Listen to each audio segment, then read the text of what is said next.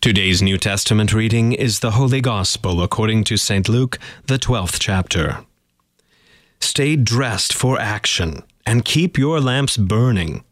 And be like men who are waiting for their master to come home from the wedding feast, so that they may open the door to him at once when he comes and knocks.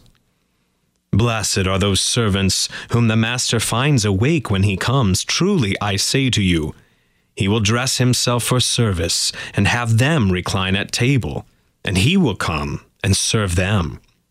If he comes in the second watch or in the third and finds them awake, blessed are those servants. But know this that if the master of the house had known at what hour the thief was coming, he would not left he would not have left his house to be broken into. You also must be ready for the Son of Man is coming at an hour you do not expect. Peter said, Lord, are you telling this parable for us or for all? And the Lord said, Who then is the faithful and wise manager, whom his master will set over his household to give them their portion of food at the proper time? Blessed is that servant whom his master will find so doing when he comes. Truly I say to you, he will set him over all his possessions. But if that servant says to himself, My master is delayed in coming, and begins to beat the male and female servants, and to eat and drink and get drunk, the master of that servant will come on a day when he does not expect him, and in an hour he does not know, and will cut him in pieces, and put him with the unfaithful. And that servant who knew his master's will but did not get ready or act according to his will will receive a severe beating. But the one who did not know and did what deserved a beating will receive a light beating. Everyone to whom much was given, of him much will be required. And from him to whom they entrusted much, they will demand the more. I came to cast fire on the earth and would that it were already kindled.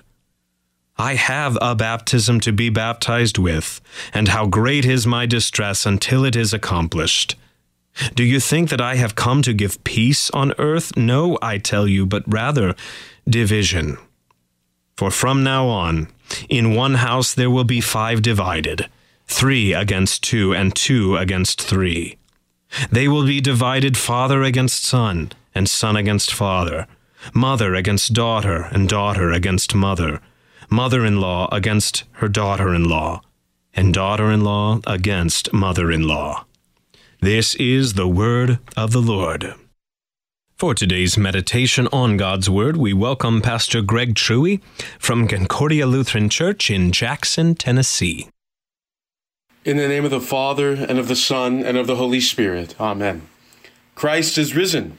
He is risen indeed. Alleluia. Jesus warns you because he loves you.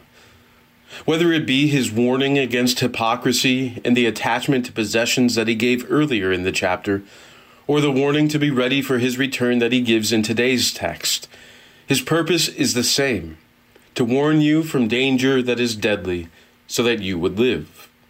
Stay dressed for action, like the Israelites at the Passover. Keep your lamps burning so that your faith is not snuffed out. Be like men who are waiting for their master to come home from the wedding feast. Be like those who are waiting for Jesus to return from that heavenly celebration which began when he ascended into heaven as the risen and victorious Lord, so that they may open the door at, to him at once when he comes and knocks. For he is coming, and you will want to be ready. Peter asked Jesus if the parable he told was spoken for them, the twelve, or was it also for others? He wanted to know if Jesus' warning applied only to the disciples and their need to be diligent in their call, or if it also applied broadly to all. To which Jesus responds with another more intense parable, in which the one who is steward of the slaves is also himself a slave, one servant among many. And while some are given more, from whom more will be expected, Jesus surely desires all to be ready. Of course, he wants you to be ready too. He does not want you to be caught unaware, surprised when he returns in glory to judge the living and the dead. For if that is your condition, your beloved Savior will be to you like an unexpected thief, and that he does not want. No matter the station to which a person is called, whoever would live as if Jesus, the Lord, were not quickly returning, will be he who will take this gift of salvation for granted. When Jesus returns, such a person will be judged accordingly and be put with the unbelievers forever. But this Jesus that warns you is the Jesus who loves you. His desire was always to save you. His desire was to suffer for your sake to take upon himself the full wrath of God, the baptism of fire with which he would be baptized. For the joy that was set before him, Jesus was eager to go to the cross and die in your place. And the joy that was set before him was your very salvation. This is how you know he loves you. He died for you. He does not desire for his blood to be shed in vain. This is why he warns you.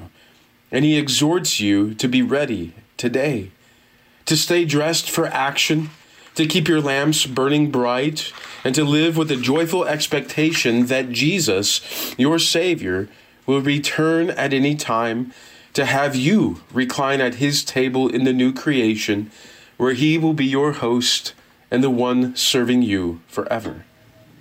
He warns you because he loves you. He died for you, and he desires for you to be ready in fact, it is with this warning and the promise of his return that he makes you ready to live with him. Christ is risen. He is risen indeed. Alleluia. In the name of Jesus. Amen. We thank Pastor Greg Truey from Concordia Lutheran Church in Jackson, Tennessee, for today's meditation on God's Word.